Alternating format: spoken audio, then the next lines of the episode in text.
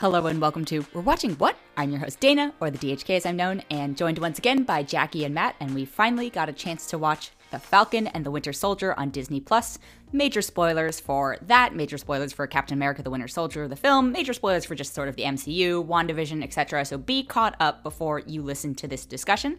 We also watched Operation Varsity Blues, which is about the college admissions scandal where parents were bribing their way on behalf of their kids, without their kids' knowledge, we assume, uh, into lots of prestigious colleges. That is currently available on Netflix. I would say spoiler alert for that, but it's also a news item, and so I don't know if plot wise there's anything that was not already covered in the actual breaking of the news story. And then be sure to stay tuned after the main discussion, as there are a couple follow up points. And without further ado, here's We're Watching What? All right, I, I almost texted the two of you about this, but I was like, no, I'll, I'll let them know when I can see their reactions. I had to have the talk this weekend with my parents, mostly my mother, the Wonder Woman is not a member of the Marvel Universe talk. Aww. And that and then I had to explain who Wanda is and why we haven't seen her before until now and why she's so powerful. And it was a very uncomfortable talk for me. Aw, poor have, mama. Poor have either of you had to have that talk yet? A little bit. Like I think I I think I told you on a previous one where like you know my dog's name is Harley Quinn and my mom every time she tells her neighbor or friend or she's like, Yeah, she's named after a Marvel character. Yeah. Every time. Like she thinks she just she just thinks it's all the same and you know, we it's watched Wonder, Wonder Woman Christmas, you know, day we, we were watching 1984, and yeah, she didn't say anything about it. She hated it, but she didn't say anything about affiliation with the Avengers. But she, she just thinks it's all the same. Yeah. So it's one of those things. Where like, okay, you know, but I don't know how to help yeah. you.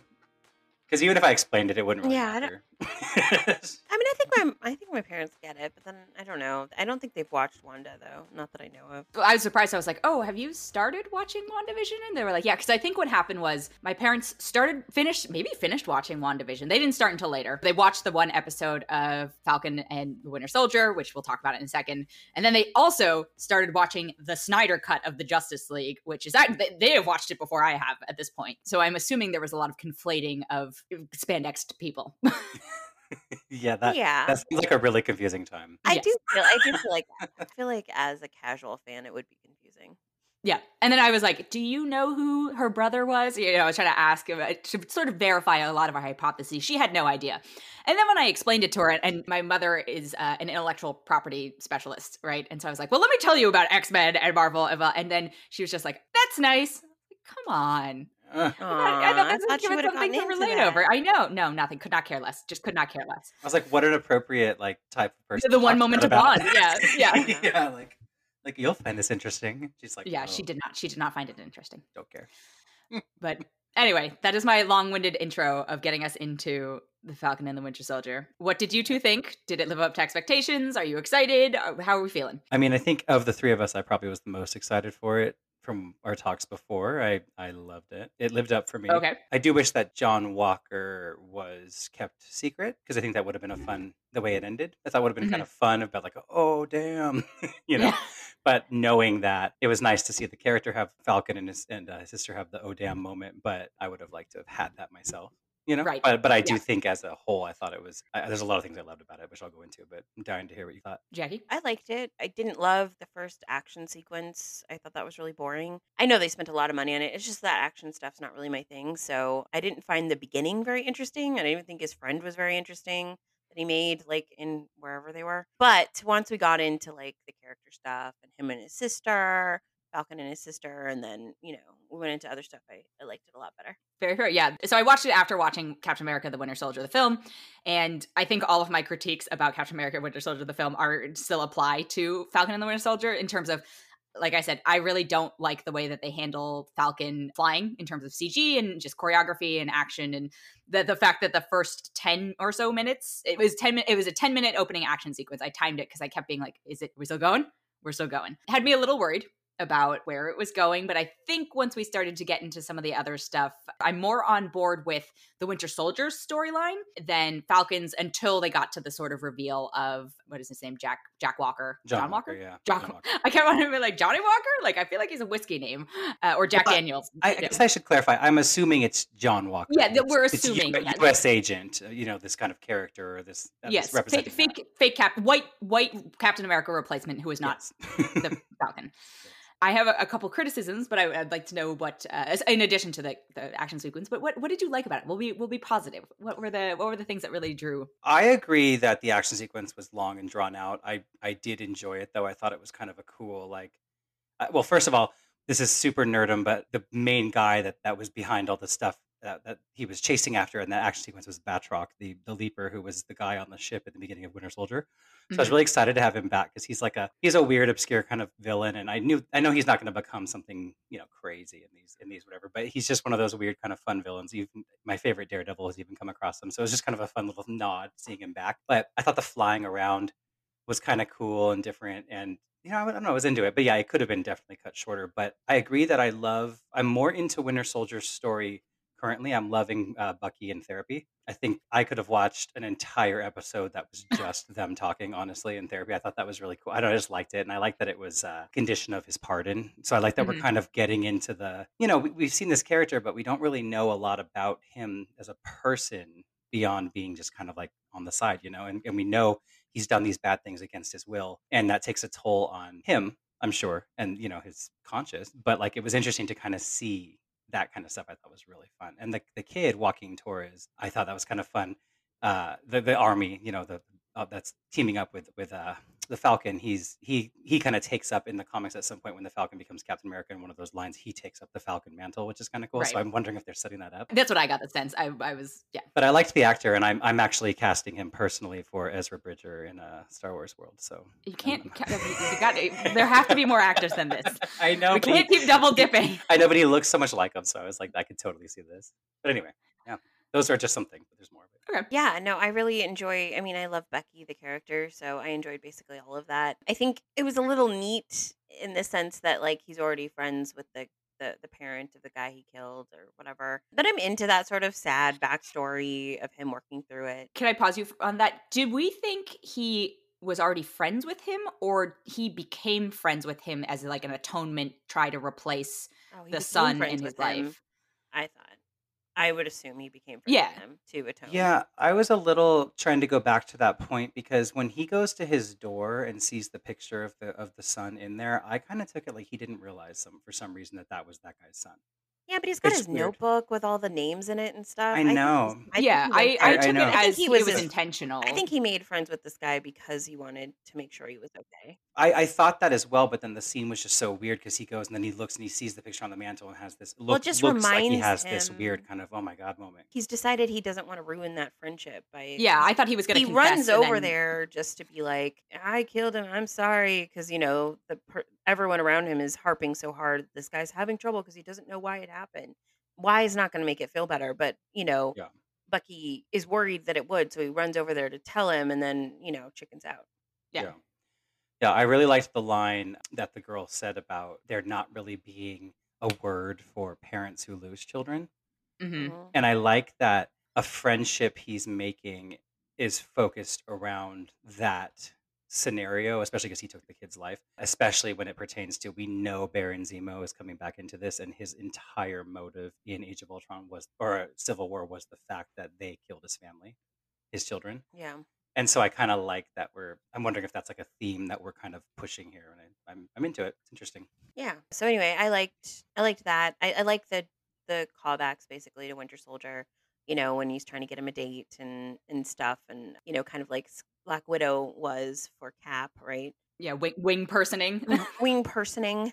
Yeah, I wish that Falcon and Winter Soldier had been on screen together at some point because we only have six episodes, so it feels like I just need them to meet and get, you know, get their buddy cop game on soon. But I'm sure we'll get to it soon enough. And yeah, and I, I like I like the details of Falcon and you know his sort of coming back and not getting anything from his time Mm-hmm. So not only was he gone for five years, but suddenly he can't get a loan despite being this like famous person they think. And it just reminds me of sort of being black in America and how you're welcome, you know, and, and the guy even asked him if he was a famous football player. You know, he's like, Oh, did you play for I think it was LSU? Yeah. And it's just it just reminds me of, you know, you're good enough that we'll we'll pay you and we'll give you some some glory while you're doing nice things for us, but don't expect us to help you later, you know. Yeah. We're going to take a quick break and be right back. And we are back. I have a couple race-based questions actually that I would love to get your both of your perspective on. The first one has to do with, you know, obviously there's we're setting up some sort of conflict about this, you know, this fake Captain America or this like replacement Captain America who is obviously white. I'm assuming and hoping that that is going to be the storyline here because it's a very glaring thing. Did either of you feel and this is something that I noted from Captain America the Winter Soldier, the film, that I felt like Falcon's sister character was a little more of a caricature than we have seen from any other of the other black characters.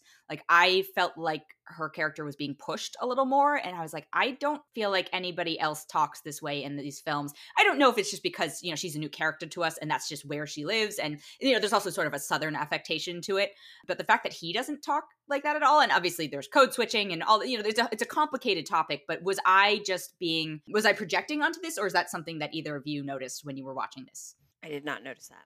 I didn't really notice it. When you say it, I can see it. You know, like I, I can understand. Like when you're saying it, I can think of examples and stuff because I can think of very specific things that she said and roles, the role she played and stuff. But I, I liked her and I liked that about it. I thought it felt. I, I liked that she felt like a very real character to me in ways, I guess. And I, mm-hmm. I almost like that idea. If it did tackle this, it'd be very interesting. But I like the idea of you know this guy who had he went he was serving in the military and he's now this kind of face of this and that whatever and you, we talk about code switching and stuff and if he acts and talks a certain way because he knows that's what he has to do as a black man in america and which, I would, which I would could love, come into play with the later, you yeah, know, storyline. Yeah, that came into play because that's such a huge thing. That's like such a problem. You know that like yeah that that even feels necessary.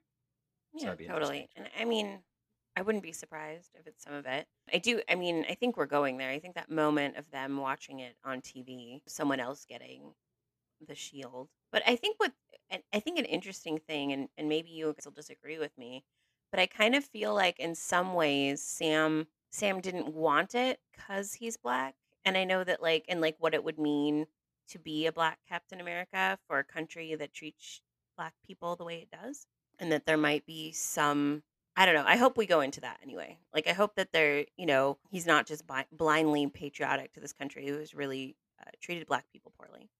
Yeah, I, I definitely got that sense, or at least I got the sense that he there was a hesitance to take up the shield, and at least part of it was motivated by the race implications of it.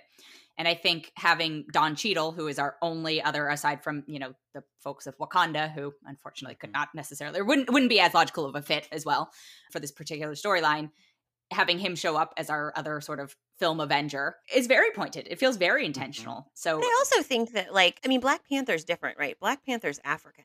Right. That's exactly. where like that's where like Killmonger obvious and part of the reason why Killmonger was such a great villain was that he has a different point of view because he's black American and of course mm-hmm. he's going to have a different experience and a different view right um, than someone who grew up in africa in this society that was never conquered and well not only that everyone looked like you right? Like everyone yeah. in wakanda looks like each other and so there's not that issue of that so i of, think i mean yeah. Yeah, I, the, yeah. the premise of the show is setting up huge huge topics.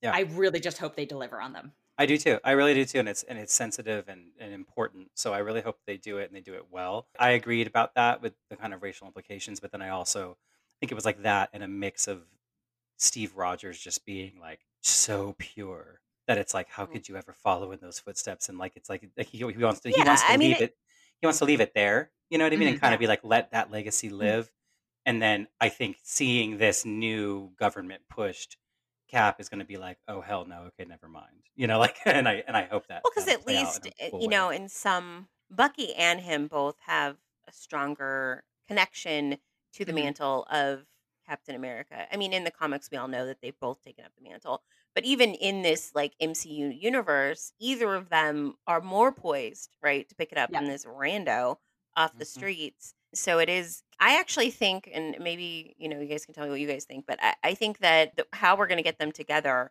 is actually, I, I, I think Falcon is worried that the the person who was the super soldier in the the video clip he saw might be Winter Soldier, and so I think he's going to go find Bucky and make sure that he's not being brainwashed anymore. Oh, mm. I could see that. I don't, that's not what my gut sort of reaction to it is, but I could see that being a very valid. I envisioned a situation where potentially Falcon is like, fuck you, U.S. government. Uh, you know, I gave the shield over because I, you know, it, I thought it needed to be preserved, what it stood for, whatever. You don't deserve this, and I'm going to assume that you know the character is going to end up being a bad guy and doing you know nefarious things, and so the two of them team up to retrieve Cap's shield, you know, and what it stands for and all that stuff. Yeah, I think it's interesting that you know we also look at this organization who's out there acting pretty super and committing these crimes that they're calling the flag smasher right organization. And what's interesting is that's a, that's actually a, a villain that's usually one person. So it's interesting we're right. making it kind of an organization here. Although i did i did pick up on a name association. So like it was like her credit is her name is Karli instead of Karl who is like the guy yeah, I think, who is flag smasher so that's kind of cool. I, I, think that they changed the gender. Yeah i think so too. I think that's i love that. I think that's amazing but then also that i think the organization's kind of like his flag smasher i think it's called old ultimatum or something like he he has that organization. But i almost feel like with whatever we're going to kind of get to the motives behind what this organization is doing i think it's going to we're going to see a showdown of some sort that's going to tie to U.S. Agent where either he was made from the same cloth that these people are from as far as the super serum goes or something like that. Right and U.S. Agent just for reference is the is the captain America, yeah fake captain america yeah. So new Captain America, right? Like I, I feel like we're either going to see some sort of like, oh wait, okay, he's cut from that same cloth, and there's a history here of the government not, not using super soldiers the way we, we should, or should we mm-hmm. even have them really, you know? But then on top of that, it's either going to be that, or we're going to see like U.S. Agent going head to head with them and not able to handle it or something. And I could kind of see the Falcon enlisting the Winter Soldier to be like, we need to take this down because these are super soldiers, and this is a little above my pay grade, you know. I mean, in theory, the the, the we've seen a couple of different heroes that have taken the super serum, but Steve was the only one who got a good version of it, right? And supposedly they were never really able to remake it. So it would be interesting to see if they had sort of unlocked that.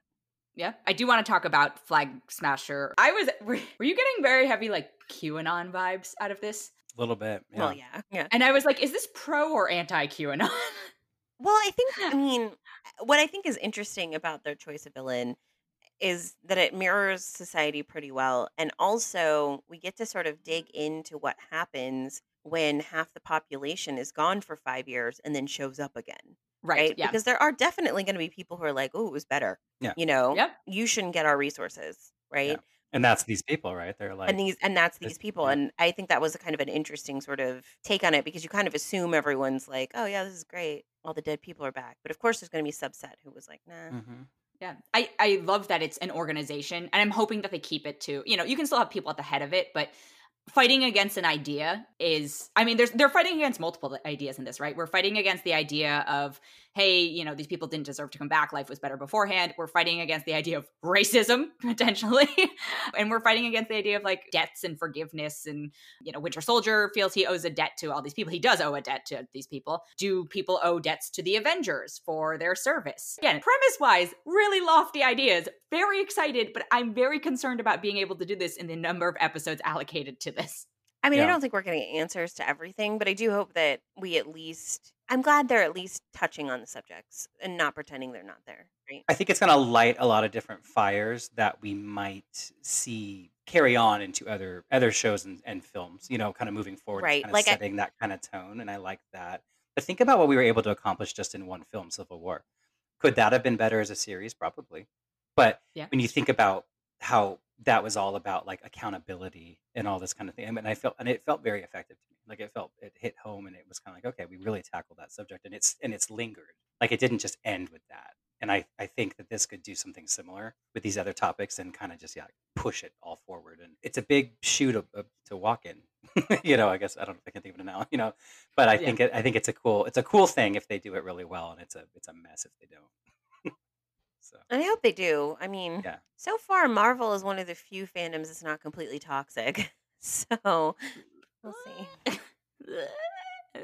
I mean, yeah, like not completely. Star Yeah, sure. Oh, yeah, sure. Um, yeah. Yeah. I mean, you know, So the other question I had, and this might be a stretch, but this is just sort of also an acknowledgement of you know what we are living through right now and what you know I am living through right now. In I watched this before the shootings in Atlanta. You know, for time context for you know if anyone listens to the podcast much later you know we are experiencing this huge wave of anti-asian and asian american hate crimes you know happening all over the country several people lost their lives in atlanta i watched this before but then i was thinking about it in the context of afterwards. Did that cross either of your minds at all, or was it just sort of something that I was maybe paying more attention to because it was, you know, more on my mind?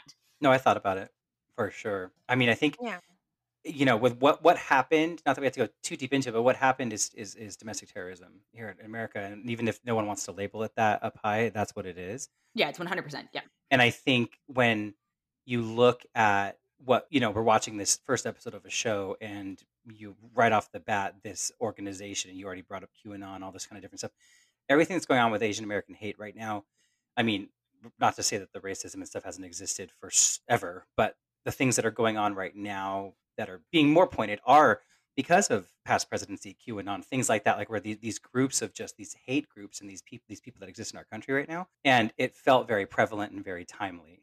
It was interesting, it, it, for sure. To I don't know, I felt parallel for sure. Yeah, I think I think good storytelling does that, and I think that they are absolutely sort of capitalizing on the divide in America right now um, with this sort of storytelling. So yeah, you know. and, I'm not saying like it was something that had you know how, how, dare you not notice this? It was it was interesting for me because like first i was just sort of excited because not about the shootings but having watched it without the context. And obviously these crimes have been going on for a long time and there's a long history of systemic racism against asians in us history. But i was mostly excited because i started watching the episode and i was like oh boy asian people on screen. You know i always am excited by that. And they are not their characters have nothing like so far mm-hmm. there's nothing to do with them being asian yeah. Also, there was one moment. This is a slight tangent on it when they go on the date in the restaurant, okay. and uh, she's like, "Oh, I keep some games around," and like reaches under the thing. I was like, "Is she gonna be like a, a you know a, an agent for another um, organization and pull like a gun out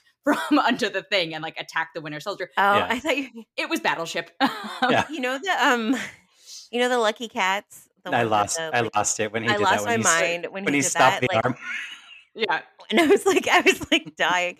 And I also, I mean, I enjoy it. I love yeah. sarcastic Bucky. So I'm a big fan of him being just like, I'm 106, and yeah. last time I danced was 1943. You know, right? And she doesn't know how to. She's and she obviously just she thinks he's just like flirty fun, right? Yeah. And he's not. He's really telling her the very truth. Yeah. yeah. I, I, like them, so I'm I'm glad that was not the case, Dana. yeah. No. So I say, I was like, oh, yeah. this is, and then I was like a little apprehensive because I was like, this is taking place in an Asian restaurant. Are we gonna Are we gonna fall into the pit? Like, are we gonna fall into mm-hmm. the stereotype pit? I think for the most part it did not, which was exciting for me. And so that's yeah, at least you know, not yet, me, right? Right, not yet. Yeah. so that's me watching it like pre Atlanta, yeah. and then thinking about it in the context of post. I was like, oh god, are they going to get hate crimed? Like, what is going to happen to these poor characters? Yeah, Obviously, he's already the you know um, Yori is his name, I think. Uh, you know, he has been the victim of random violence. It was not directed at we, we know very clearly that the motivation was not hate for our specific race. We know that it was just because the Winter Soldier is a killing machine and there was a witness in place. Totally, yeah. And then at least with the organization, we know at least that Erin Kellyman, who is potentially leading it, but is a big part of it, is not just your run of the mill white lady. So yeah. at least hopefully it's not going to go too much into like yeah like racially driven hate crimes as much as just kind of a i mean i definitely like, don't think we're going to get you know um, like a watchmen hbo series oh no situation. no and i think they're going to touch on the themes but i don't think we're going to get any like treatise on racism in america or anything i mean i do think we are actually but i think it's going to be through the lens of the black experience yeah yeah I, I yeah that. Yeah, I can see that. I mean, actually, I, I would say we we better get that with that. They have to, right? yeah. I mean, especially especially nowadays, right?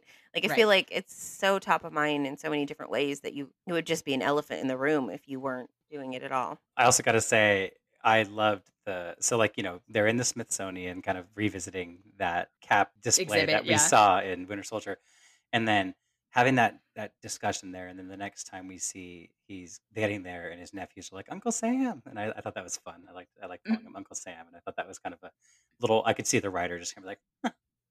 yeah, you know, like, yeah, that's my clever moment for the day. yeah, yeah. I'm gonna put that in and I loved I loved it though. It did not go unnoticed. I have, I have a couple like logic questions. I was like, why was the hostage in the beginning so important? I get it, all like you know, it's important to search and rescue all this stuff. You know, we're trying to, but that was a lot of damage for one. Ra- yeah. they, they also went through a lot of effort to kidnap that one specific person. I was like, why? I was and yeah, I was trying to figure out what his what he they needed him for because you know they just killed the pilot Yeah. So he was dead, and then this other guy was like, and so I was like, is this just bait? I, I was wondering because you know he almost went into, I think it was Libyan airspace or something like that, or I don't know what it was, but I was it bait? Yeah, they were trying to like bait him into some into other... getting somewhere that they could like, and so maybe there's some bigger, maybe maybe we'll find out Zemo's behind it. Like maybe there's some sort of thing that was specifically trying to get Sam over a, a border.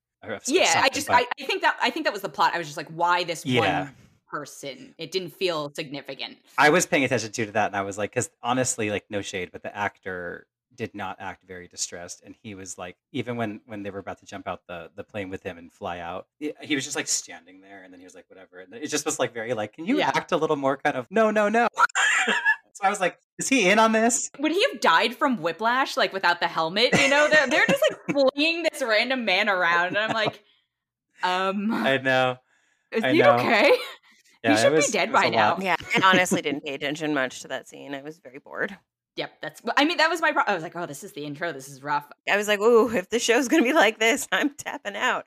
Yeah. Um, but then luckily we got into some cool story. So other questions were around. Oh, the uh, the bad Bucky wig is back. yeah. Like, oh no, are we gonna? Yeah. And then I realized it was a flashback, and I was, I really, know. I was like, okay, we're not gonna. Yeah. I can't. I, I couldn't. I couldn't give do more. him a better wig. I, or Wait, we've been over this. I don't understand. Yeah, but I mean, clearly he's cut his hair and he's fine. But it's oh, just, oh sure. I just, just the, it was a lot I, to see it again. It, I don't know why wigs are just. You know, yeah. it shouldn't be that hard. The wig I, department is oh Marvel. You know, they have money. It's just it's the weirdest thing though. It's just kind of like it's because it's a Marvel thing, but it's a it's so many movie thing, and it's just kind of why like why can't we figure this out? People wear wigs all the time that look good in real life. I mean, I think part, so. I, to be fair, I do think part of it is that actors don't act very well with wigs on because they don't touch them as much because they're worried about it. Mm. And if you apply a wig correctly, I mean, I've seen some drag queens do some shit. I was like, we all watch mm. Drag Race, right? So, uh, and yeah. like, and they're, I mean, they do not come off. So uh, I have a feeling that they can figure this out. I think that in some ways actors get kind of weird about it, and so they like they'll do little motions where they're not like tucking it or anything. Like mm. they're just kind of, and so I think it some of that happens too. I just those wigs are so bad. Other questions I had for that. So I guess we never see Winter Soldier's identity, right? What do you mean? As so the, as... I mean, the girl just did not know who he was on that date. Right. Yeah. Because if you think about it, I think because I was thinking about that too. I was like, oh, they don't recognize him at all. So I was like, does I he think, always wear a mask post revival? Essentially, if you think about it, Civil War was very much not a hey, we're the Avengers kicking ass movie, right? So he was involved right. in that, and then you know he's villaining out in Winter Soldier. And then everything else after we get him, and he's in Wakanda, and then he's fighting in Wakanda and stuff. But I don't get the impression that he, as a person, has spent a lot of time on television being a hero at this that's, point. He's more fair, in yeah. hiding. So I kind of thought that about it. And then, you know, when he is, you know, he had the long hair and this and that, and he did look different.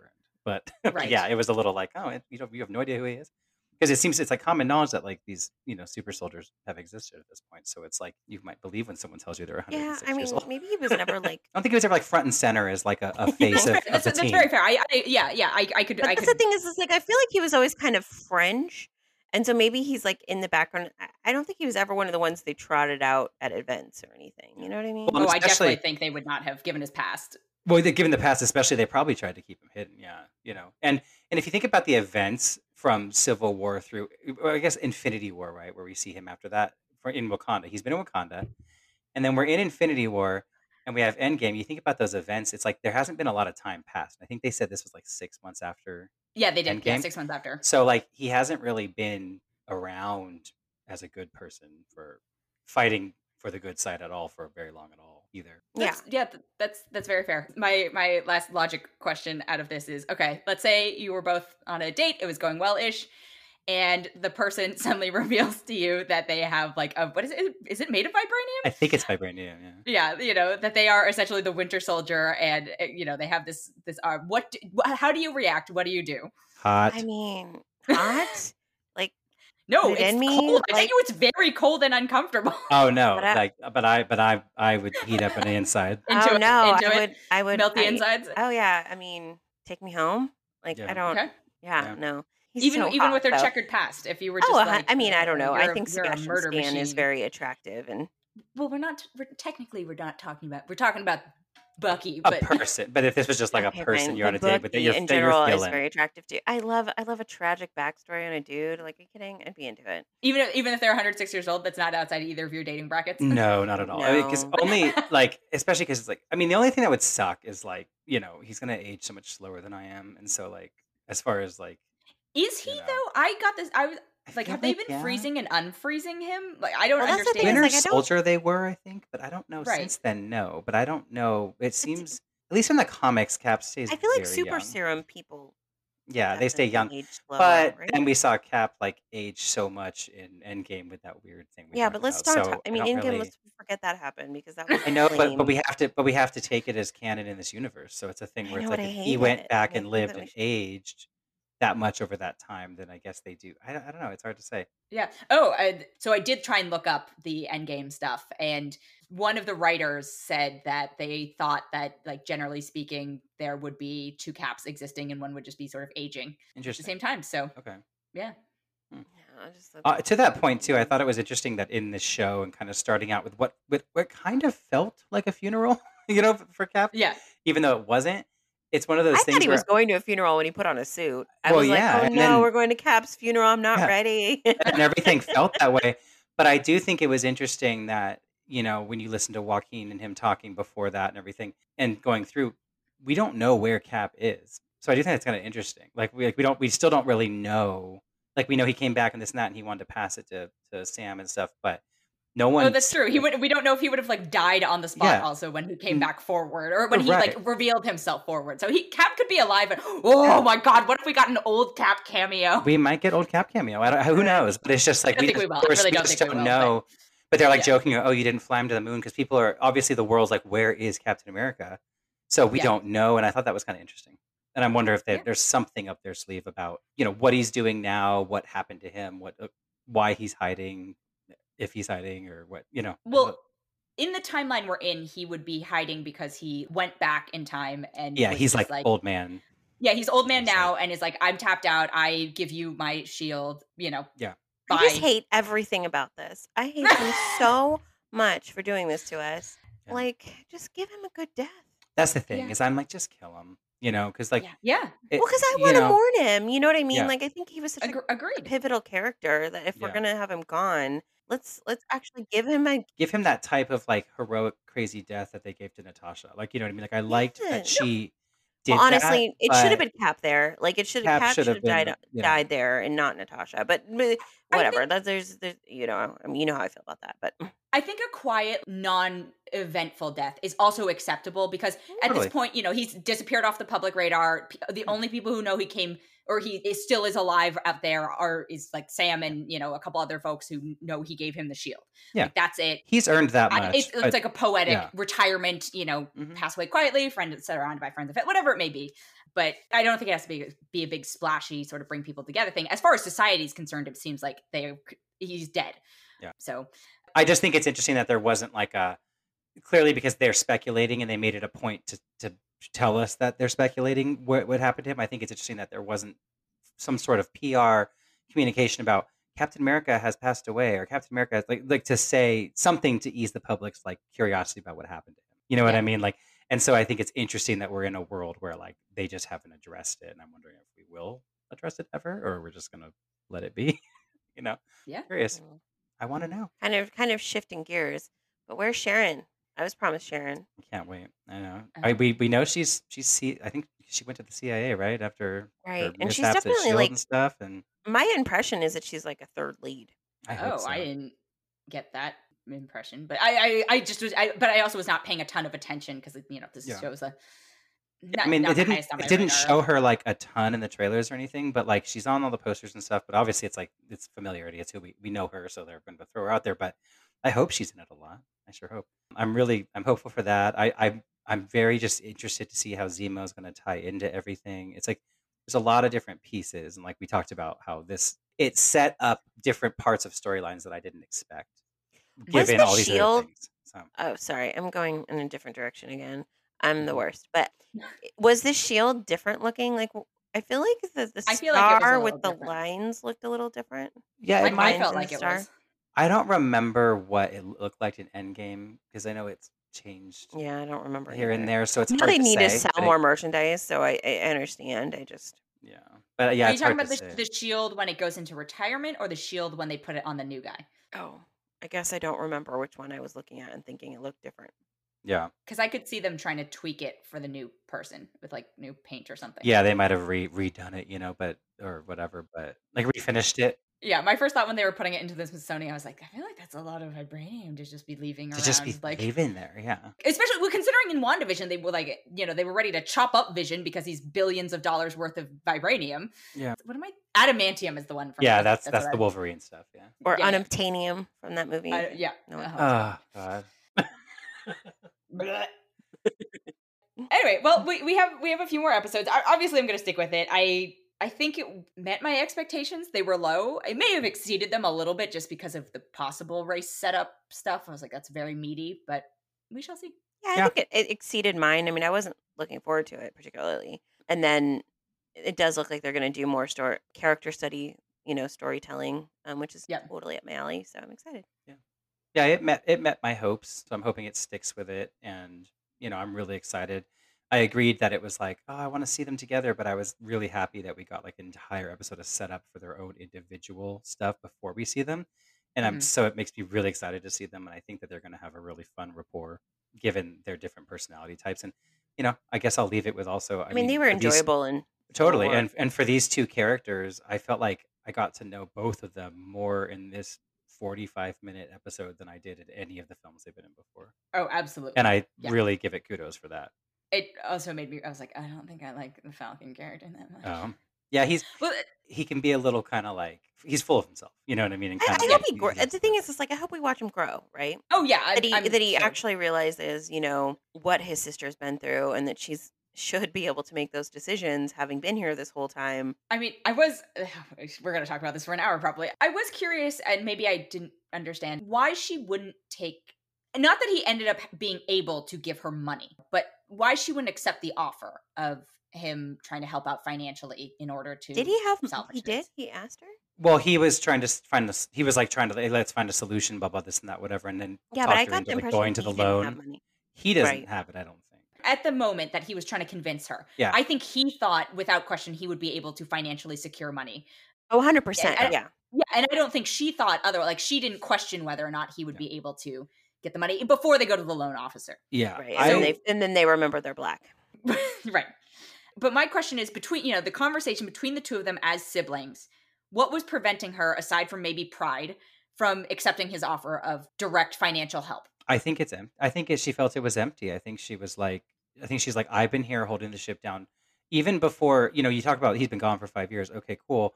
But he was also in the military and doing other things while she's been there trying to run the family business the whole time. And she's kind of Uh-huh. like, it's not. We're not staying afloat. And he's back, and he's oh, we can help this and that, whatever. But she's like, she knows he doesn't have anything, and she's like, But I'm- I don't think she Well, does know in that moment. Well, I. mm. mm, Okay. I would, my I would argument. think she probably would. But my argument for it is literally just like I think when you make a hard decision like that, like to close a family business that it, Mhm. you know, and and to sell a ship that is probably your parents' pride and joy, right? Yeah. I think that when you come to that sort of decision, you don't. I mean, she clearly didn't take it lightly, right? No. And I think that once you make that decision, you've made it for a lot of different reasons, and you've and it's taken a long time to get there. And at that point, reversing it seems silly, right? Because even if she had a magic wand to fi- fix the boat, I don't think that that's the only problem in their business, right? I think you Mhm. don't make much at those those family mom and pop boating businesses anymore. And maybe there's just it's a it's a long hard struggle to get make ends meet even if things work. yeah, I Yeah, think I I, mean, think that- she's moved. That's on. very valid. I think she's moved Right. on, but also his offer wasn't, "I've got the money here. Let me give you a bunch of money." It was Yeah. like, "We can, we can get the money." So it's like Yeah. it's, it's very kind of That's, like that's fair. if he had it, I would he'd be like, "Here, let me write you a check real quick." But I think yeah, she's moved on from it, and also I felt like she sat in there trying to get that loan to uh, humor him because I think I felt like she sat. She's probably she's been through this trying to like keep this Mhm. thing afloat, and she sat there and she was jaded and she was giving the guy attitude the whole time. Like she wasn't Right. like like please sir we can we can blah, blah, whatever she was like i know this isn't going to work but let me just have you Right. learn that real quick and so Okay, when we get fair. into that it's interesting because when talking about the experience and the black experience in america you know what we mentioned it's it, I could see there being a little bit of tension about kind of like her feeling like he doesn't understand it because he almost has moved past it. You know what I mean? In this weird kind of thing, I could see that. Yeah, as, as like a public figure, as mm-hmm. as you know, someone who is surrounded constantly by people who are not the same as him. Yeah. And again, you know, going back to the whole like, oh, you know, he probably tried to acclimatize and code switch a bit, and yeah, um, again, again, these are yeah. really great concepts. I just yeah. hope the show delivers. Same, I know, because it, it really does set that up, and I, you know, it'd be really great. It'd be great to get that. So let's hope. Cool. Let's let us hope. The other thing we watched, which is I don't think there was a single person of color in it, thinking back, was Operation Varsity Blues. One of the coaches was black. Oh yes, the soccer coach. There were um, some real people, like some of the kids, like the real footage of kids, like waiting for their acceptances yeah. and stuff like that. Like, but not in like the actual like recreation. Yeah, but but I, I, this is one thing where I'm like, oh, maybe it's good for the people of color not to be associated with well, this yeah. thing. Operation Varsity Blues on Netflix. It is about the college admission scandal. What did you two think? I was entertained. I, I could have done without the recreations oh, entirely. Oh, I didn't think any of the actors were terribly strong, but did you recognize? No, I just didn't think they were very strong. Like I just was like kind of not believing a lot. It felt kind of like no offense, Lifetime people, but Lifetime movie, like kind of those parts to me. But I sure. thought the way the narrative was built was very was good. Like I wish we had actual camera of those actual scenes of the real people. You know. I'm sorry. I'm gonna be this person. I cannot get it up for this. Like I do not have any I mean, maybe it's because I never believed that like universities actually did meritocracy and like everything was built on that. And so even when this came out, I was like, of course rich people paid to get their children into these schools. Like that didn't oh, feel sure, yeah. That didn't feel weird to me. And I guess like maybe the side door thing is vaguely interesting, but I just I mean, I don't know. Maybe it's because everything's been so heavy in the news for the past couple of days and and things, but it just felt like, oh, well, I mean, I don't know. Universities can admit anyone they want to. It doesn't really matter. And yeah, I don't. I just don't care. No, that's that's totally valid. I was surprised watching it because I thought it was just going to be like a you know straightforward documentary, and so seeing the recreations, I was like, I I actually felt of that type of reenactment thing, they were the best I've seen. That's not saying that it's an easy format to function in, but you know, it was Matthew Modine. I was like, oh, okay, you got a real actor for this. the other folks were not quite as yeah. you know same caliber as him, but no, I mean it. It made me very angry. I was not surprised at all. I think the thing it stre- it, it stressed me out. My sister texted me about it before I had a chance to watch, and she was like, "I'm just." She said she was so glad that we got into college and went to college when we did. You know, however many many many years ago, just because like dealing with the pressure of it now seems terrifying. Yeah. I'm guessing that it has always felt terrifying, but I truly think it is more stressful now to get into schools than and, and I think the social media part of it is a, a huge part of it and you know the sort of transparency around it and or, or not transparency but the sort of um momentifying of it. There's probably a better word for that, but Yeah, no, yeah, I agree. It it was it was kind of stressful. thinking about Those it. videos when yeah. they have like a hundred people with them waiting for the answer. I'm like, fuck no, I wouldn't do that with everyone around. Yeah. no, that yeah, that was just like, no setting way, yourself man. up for just failure. Yeah. Not failure, but it's setting yourself up for also how many takes of those do we think some of those kids did when I'm they actually sh- got in, you know, where I'm it's just sure. like That's I true. I don't know. Yeah. Yeah.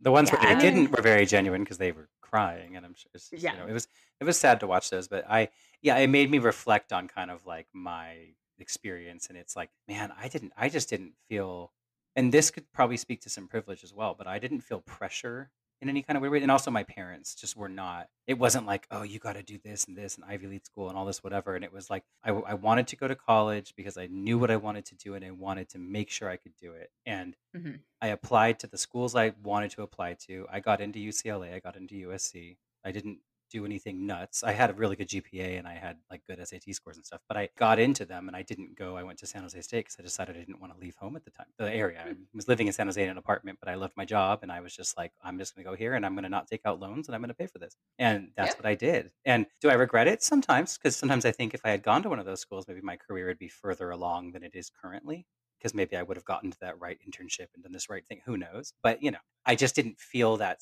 that same kind of holy crapness that these people feel these days to have to go. And it, I I feel so sad for them. And I these they mentioned the transcripts and the kids having to read these transcripts of what their parents are saying about them mm-hmm. and like the how little faith they have in them to succeed and stuff. And it's like that's heartbreaking, you know, to have to think about that. Well, just knowing that your parents like paid someone to take the SATs for you, like that sucks. That's what it is. I, I feel most bad for the kids, to be honest, because it's just like then this is this is now some of Well, and some, like- of the Some of them, and the some thing of them. is like Olivia Jade is clearly yeah, a brat. Olivia Jade, I But did the thing, not. I but don't to be sorry for fair, Olivia. but to be fair to her, she didn't ask her mom to do that. That's She true. didn't. She didn't ask for this notoriety. She had a very successful YouTube business essentially going.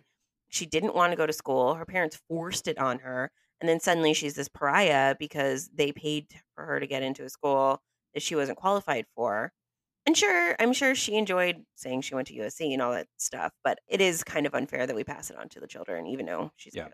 because this sticks Yeah. with them forever and if they're also so young to even if they did decide to cheat on purpose it's like do we hold teenagers totally accountable when they decide to cheat like you're not even a full formed adult yet you know what i mean like, like, i'm just the like the lawyer guy who kept being like, "I'm a lawyer. Is this illegal?" You know, and then what's his face having to be like, you know, footsing around the fact that yes, it's definitely illegal. Yeah. I, I, you know, this week has been very heavy, and so it was a heavy topic, but on something that I at least was able to like sort of mentally disconnect from and just like watch little 'cause- popcorn Edie, like we're all far removed Yeah. from it right you know so it's the thing where like not, i don't think any of us here are thinking about trying to go back to college so it's a thing where you could watch it and be like it's kind of like ooh juicy but like you know I don't Well, you know, it stresses me out for I was like, oh, if I ever have children someday, you know, which is I, like I don't think I'm equipped as a future parent to deal with this stress and the stress on their behalf and maybe it gives me more like empathy for what my parents went through when I was applying to schools Mhm. although I I I don't think I've ever told them this, and I don't think they've ever we've never talked about it. But I don't think they had a ton of faith that I was going to get into you know schools. And so then when I got in somewhere early, it was like, oh well, we're all relieved. like, nobody has to worry about that. Shit, yeah she did it. yeah all right, we're good. Yeah, I, I, I had a very. It's weird because I went to the Paralympics around the same time that college applications were due. Oh, So I was out of the country and I had, you know, because they're due around Thanksgiving your senior year. And then, Yeah. and so I was in Australia doing uh, the, because, you know, we had to be there for six weeks. So I missed six weeks of school my senior year to That go is to the wild. Paralympics. So I wasn't able to apply anywhere that year because I was I was still catching up. Uh-huh. Because basically it's hard because I, I don't have regrets necessarily, but I decided at the time that because this had been because it was such an experience that I was never going to have again, I didn't want to do homework while I was there. And so I decided to wait until I got home to catch up. In some ways it's great because I was able to experience it all and not be, you know, stressed and things while I was there. But then of course when I got back, it was very real that I might not graduate Mm. if I didn't get all this stuff done. So I, I you know, I didn't. Did really they did they accommodate you academically? You know, were they like, okay, fine, we'll let you do your home, we will let you turn it in, Like you got to do it, but you will let you turn it in. Yeah, they. I mean, some teachers were better than others, right? They wouldn't actually. the The biggest bummer was they wouldn't let me take any AP or honors classes my senior year Ah. because I was going to be gone for so long. So they made me take Mhm. like normal people classes. So then I had to take those, and some teachers just gave me like a packet of things that I had to like complete by the end, and some people actually forced me to do everything that everyone else had done. Which was a lot of work and hard to do and whatever. But depended on the teacher, basically. Yeah, this is a whole separate discussion. Maybe I feel like If I hadn't kinda- been disabled, that like everyone yeah, would have had you been going to like the Olympics, you know, would they have just been like, "Good luck, have fun"? Yeah, I do believe that. Yes, Yeah. but you know what can you do? Right. But I mean, I still think it's super. Like, I I probably would have done. I, I don't know if I would have done the same, but I think I would have regretted not taking that time off. Right. Like if I had Mhm. been in the same position, because I'd be like, I don't want to be doing my math homework right now. I'm in friggin' Australia doing a once in a lifetime, you know, crazy, super athletic. You know, it's just it's an experience that you know you maybe are only qualified for once or twice or however many times. The fact that you did it, you know, don't distract yourself from that. Yeah, yeah. So then I ended up going to community college for a couple of years, and then I just never transferred, and I ended up just doing other things. I, nothing wrong with that. And so now, like as an like it was for a long time, like a sort of deep insecurity that I hadn't graduated from college and hadn't figured it out, or like everyone else seemed to. But actually, as an adult, I don't have that anymore, and so I'm wondering if that's part of the reason why I don't care about that as much because I'm just kind of like college is not that important because I am honestly, and you know, not that money is everything, but I I make more than most of my friends who have college degrees, you know, and mm-hmm. I have found things that I'm good at and and been able to do them without one, and that speaks to some level of privilege as a white woman, I'm sure, but it's just not as important as everyone seems to make it out to be. I don't. Yeah, I, and think, and I think it depends on the path you want to take too, though. Because totally. for me, the jobs I've had, I know for a fact they wouldn't have hired me if I didn't have a degree. You know, like I yeah. and so I, it kind of depends. I know for a fact they called and checked my school to make sure my my degree was real because I had to verify things. I look at that and I'm like, well, I'm really glad I did it for the path that I'm on.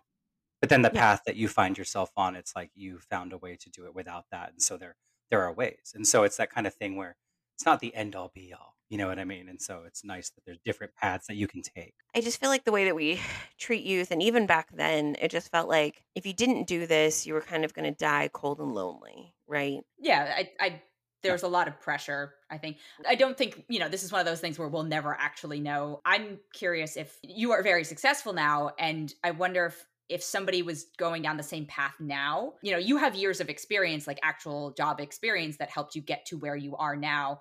Uh, because I don't feel like it was as much of a concern, you know, 10 years ago, 12 years Mhm. ago, 15 years ago of do you have a four year degree on your resume? People were more flexible about it. And now it feels very much like, you know, four year degree or bust. Or, or like, I guess a two year or, you know, whatever it may be. So I, I don't know how easy it is. I, I don't know the answer to this. You know, I don't Yeah, know how it, don't know. e- as how easy it would be for someone today to do that Yeah, I don't know. I mean, it's it's it's always hard to say, of course, in any way, but And it depends on the field and it depends on the special day. and, you know, Yeah, obviously all that. Totally, Yeah. yeah.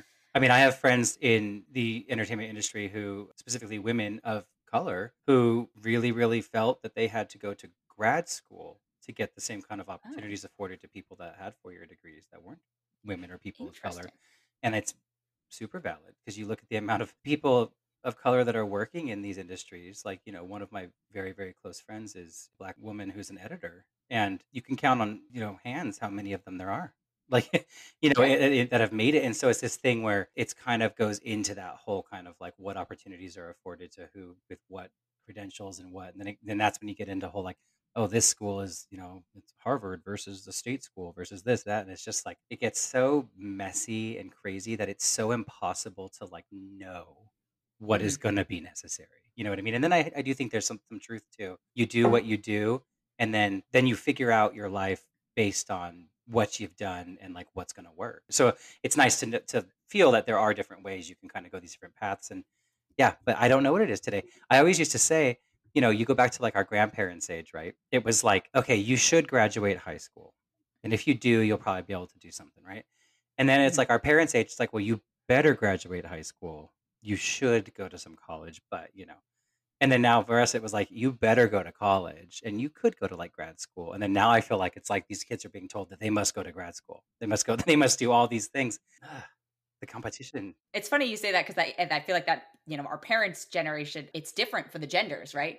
Because it's like, oh, you go to get a Mrs. They were probably the tail end of that, but I, there's still that sort of expectation, or, Mhm. or not expectation, but it was you know excusable to peace out because you were off to get married or have kids or Yeah. whatever it was. I to this day question, you know, the big asterisk for me is I was like, oh, I so I went to film school and like, did I get in because I was a girl applying and there weren't that? I, I don't know how many applied, and I don't know if I was a you know minority uh, acceptance or I I'll I'll never know. Yeah. Do I think I still deserve to be there? Yeah, I think I did, but I do think it didn't hurt Sure. that I brought diversity to it, and yeah, it's it's something I just have to sort of make peace with.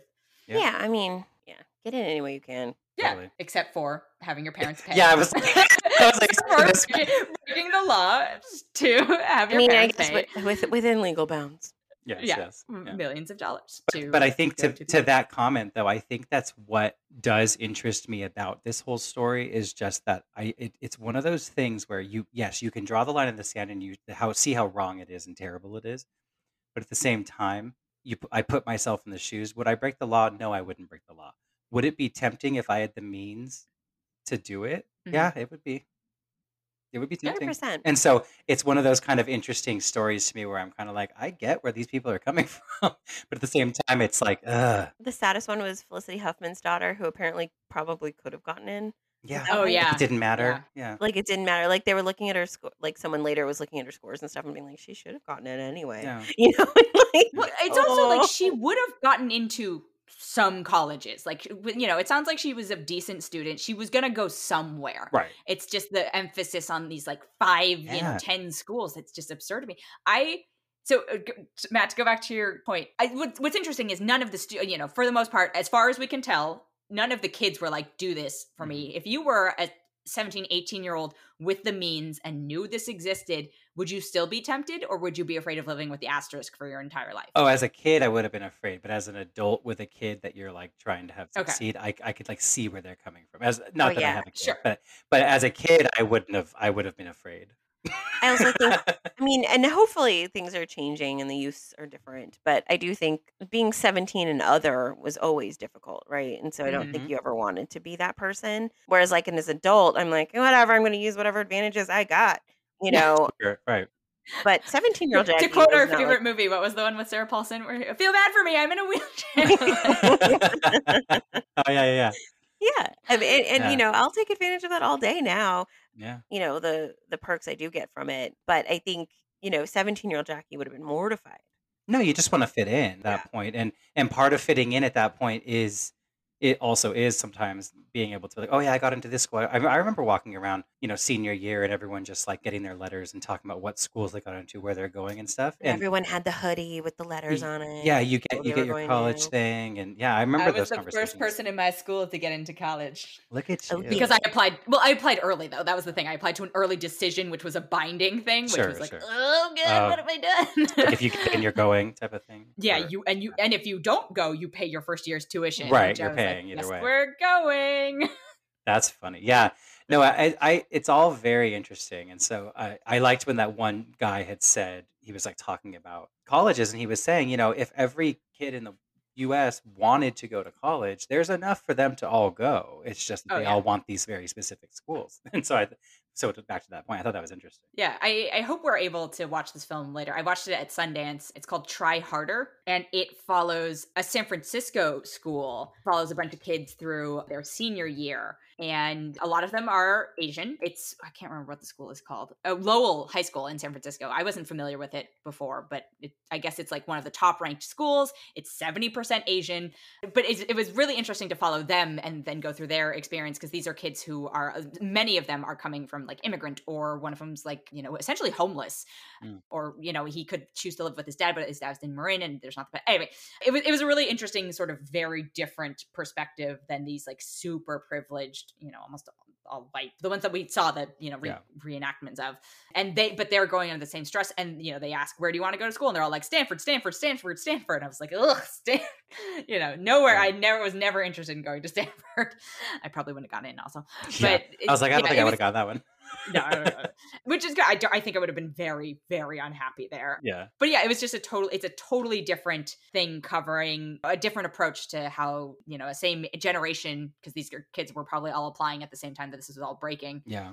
Approached applying to colleges. God, it's stressful thinking about it. I'm having I know. Like PTSD. I, I know. I'm just like, I'm so glad I'm just done with school in general because like the idea of it just stresses me out thinking about it, even though I was fine in it. But it's just like, I don't know, but I have interesting. I was thinking like Dana, being that you got accepted into the school you applied for early and everything, and it was binding. Yeah. What would you do right now to learn that your parents made that happen in this way? Oh, why would you say that? Uh, no, I know, but I'm just saying because I thought about it for myself, where I was like, these people in there, like USC and UCLA and this and that, whatever, and I got into both of them, and I I was excited about it, but then I was like, okay, never mind. And then of course, hopefully, someone who got deferred get got to go because I didn't but it was yeah. this thing where I'm like, at the time when I applied to them, I was just, I was, I didn't even come toward them. I was literally like, well, you know, I know I want to do film, so I'm just going to apply to those two schools. And I just submitted my application and my stuff and I got it. But it wasn't this like crushing, these, these are my dreams. I got to get in. You know what I mean? So I'm like, if I learned right now that my parents made those, that happen for me, I don't know. It'd be weird. Yeah, it's, it's so funny because the idea of it is so outlandish to me because yeah. my parents would just not, because, you know, I was, I, I also applied to UCLA and USC, but because I picked early decision, binding school, you have to withdraw all of your other applications. Yeah. I don't know how much they would have held me to that, but I immediately was like, I can't afford to not not screwing here. this up. Yeah. Yeah. yeah not screwing this up. So I don't know if I got into a single other college. Yeah. And I don't know if my parents were happy about where I ended up going. They were supportive, but I don't know if they were happy. And so I don't know if they would have ever paid to bribe me. And oh my God, I think it would. Well, what if they were in the process of bribing UCLA? No, I'm trying to think. I was like, I, don't know, I, I just thought it was interesting. Yeah, I think it would break me as a person. Yeah. It's hard enough living with this idea or trying to come to terms with this idea that you know, I got in because I'm a minority or because I'm a woman. But the, if the, if I found out my parents paid for it, oh my yeah. god, I'd also be like, there's a million better things you could have done with that money. I would have picked a different school. Totally, or like, or give me the money, buy me, give me a million dollars. I will yeah. do other. Th- I will go to what I won't go to school. Yeah. Like, buy me a house. Like do do oh, some right. other stuff. You know what I mean? But like what's interesting for me is I guess right now it wouldn't bother. I mean, it'd bother me because it's like you broke the law, you did all those bad things, but I didn't end up going to those schools. If they if they had tried to pay to get me into San Jose State University, then I would just they need to go. You'd be like you're need to get checked. you know, uh, no shade to anyone who didn't get in there if they tried. If you're listening, but I just no, at the time it was not hard to get into there. Still, you know, yeah. it might be more competitive now, but at the time it was not like the ticket to get in there. So it was like so it's also I think it's more of an underdog school, right? Like mm-hmm. it's like, oh, people don't realize that you can get a very good education there. Yeah. Because of the other ones that have more marketing budgets. Mm-hmm. totally. If I had found out that like one of my achievements they'd paid to get me on the Paralympic team or something, right? Like they'd mm-hmm. grease some wheels, you know. Literally. Sorry. anyway. um, yeah, way too amused for that. Just too amused. Uh, it would really hurt me. Yeah. Because that lack of faith. Yeah. Would be, even though in theory they're sort of doing what's best for you, right? Like they're just making sure that your dreams happen. I, I would. It would really make me second guess my self worth. It wouldn't like right. The, their their thoughts of me, I think, would bug me less than the thought that maybe I then got something that I full heartedly just didn't earn at all and didn't deserve in that way. Where it's like, wait, am I only living a life right now that I'm living because you bought my way in and stole that from someone else who should have gotten it or something? You know what I mean? Like it's this kind of like it would really do a, a number on me. Yeah, I would I would rather they have a lack of faith in me in a way that I have the opportunity to prove them wrong. Yeah. Which is a risk, than have a lack of faith in me in a way where they take that agency away from me. Mm-hmm. Right. I think that's that's I, I think that would be the hardest part for me. It was like you didn't even let yeah. me try. Yeah. Yeah. But then you, know? you would sit here all of these years later and you'd be like, could I have gotten into the Paralympics? And now you don't ever know. And you, you'll know? never mm-hmm. know if you could have yeah. or if you but, couldn't but, have. But these these triumphs and these failures or whatever kind of build us, right? And so the right. idea that like that wasn't really a triumph is would be a bummer. Well, right. And you weren't allowed to feel the failure of maybe not qualifying at the time and yeah. learn from that. You know what I mean? Like exactly. That'd be wild. I do think the one sort of thing that we're missing is like, you know, it sounds like very few of these kids come from a situation where they suddenly came into money, right? Right. So they have grown up with privilege and they have grown up with probably a lot of opportunities handed to them. They're used to that. Yeah. Well, most of them are white, you know? as we mentioned. You know. right, Yeah, but but even you know, there's there's a lot of international people who pay. A lot of schools love international students mm-hmm. because you get to charge them an arm and a leg to do this. And there are plenty of. Oh my god, I, I feel like there was like a pre a prince or a sheik or something who was like enrolled at I think UCLA might have been maybe maybe it was USC. This was like the ultimate case of somebody buying their way in, and it was so they could get like the visa. I remember and, that. Yeah. yeah. Yes, yes, yes. And they were like funding a, a hundred person team of people in LA. You know, so there's there's it's not just white Americans doing this. Those no. are just I think Yeah, I mean it's definitely the the ultra wealthy. Yeah but I, I do wonder if your sense of more not morality even but your sense of self-accomplishment and like that value you put on yourself is i assume it's very skewed. Like we could not even remotely relate to that because while we all acknowledge that we come from levels of privilege we come from nowhere near you know nowhere near being able to bankroll I mean there's parents definitely cannot write a $500000 check you know you know, I mean, maybe I'm sure in one of their retirement accounts they have. Yeah, I was like, if that. they cashed out everything we had and like sold a kidney, sure. Yeah. but I still, I still, I mean, would you, would you that you could do it? Would you recommend the doc just to bring it back to? Would you recommend the documentary to people? Totally, or? yeah, I would. Yeah, if you're interested in it, it was very, it was very, you know, interesting. It's, it's really well made. I thought. I've watched know. a lot of documentaries recently too. Actually, same. Yeah, one was pretty bad. Which one was that one? It was the Audrey Hepburn one. Oh, I couldn't do it. And the thing is, I love I just, her. But it was just Oh, really, I love her too, but I just didn't it was like just it was it was very not well done though. It just hurt me the way that they because they, they try to do chronological and like it was just not interesting. And how do you make Audrey Hepburn boring? You know, that's a t- that's a talent. That's a skill. I also watched. Did you watch the one? Last Blockbuster. Oh yeah, I watched that. But then I also watched the art. Did you watch the art dealer one? Where oh yeah, like, the art dealer one. I watched that one. Yeah, that was good. Yeah, that was good. You want to talk about privilege? Also, yeah. Matt, did you watch it? No, I didn't. So, Okay. so there's It's- this, I think it's worth. there's this like Netflix. I think it's called Now You See It, Mm. but it, it's it's about this very famous fraud person who passed off a lot of paintings as real, and then they got sold to the ultra wealthy in New York, and then eventually we figured out they were all fakes, and and He's then like that. you know, He's like that fox in Animal Crossing. yeah. Redd, Yeah. Redd, Yeah, Redd. the, I was like, what's his yeah. name? Redd. Who had shown up like once on my It was actually Anyway. it was it was a uh, Latinx woman. Yeah, named and the well, and the person the person doing the forging was like a dude in China who was apparently doing like a you know Yeah, but it, it was very interesting. but just the I way mean, it that's a- unfolded was very interesting. yeah. I liked it a lot. if I heard the word provenance, Yes, provenance, provenance, provenance, one more time, I was gonna scream. Yeah, but I think that's a it's a documentary definitely worth checking out. Well, because it's like you want to talk about the world of it's a world you have privilege, no like- idea. And they, they spent like, of course, they're all mad, but they spent six million dollars on this single painting, and then it turns out to be fake. And then of course, they're like upset about it. But like the fact that you can spend six million dollars on a painting, we need Yeah. to talk Yeah. about. and it doesn't bankrupt you, and Well, of you know it's like, like, You can't just. I mean, Well, not a painting. You know what I mean? Like it's like yeah, that means you have too much money. You know, you necessary thing. Yeah. yeah, just wild. Lots of good documentaries to watch, and we'll keep watching Falcon and the Winter Soldier. Thank you both. Yeah. Thank you. yeah.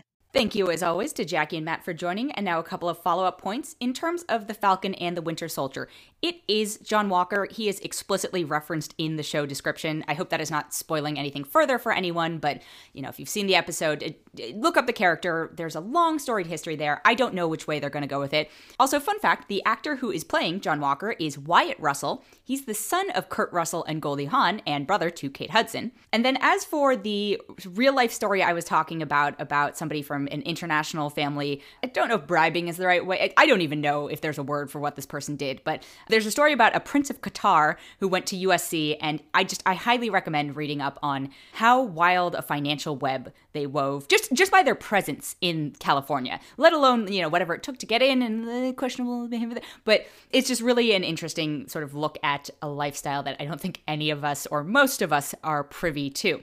And then the documentary that we were mentioning at the very end is called Made You Look, and it's the one about the art con that we were talking about. It's it's definitely worth a watch. Also on Netflix, so if you already have Netflix, you are set. That has been it for this episode. Thank you so much for joining. If you enjoyed it, we would love it if you could leave us a rating or a review, or even consider subscribing.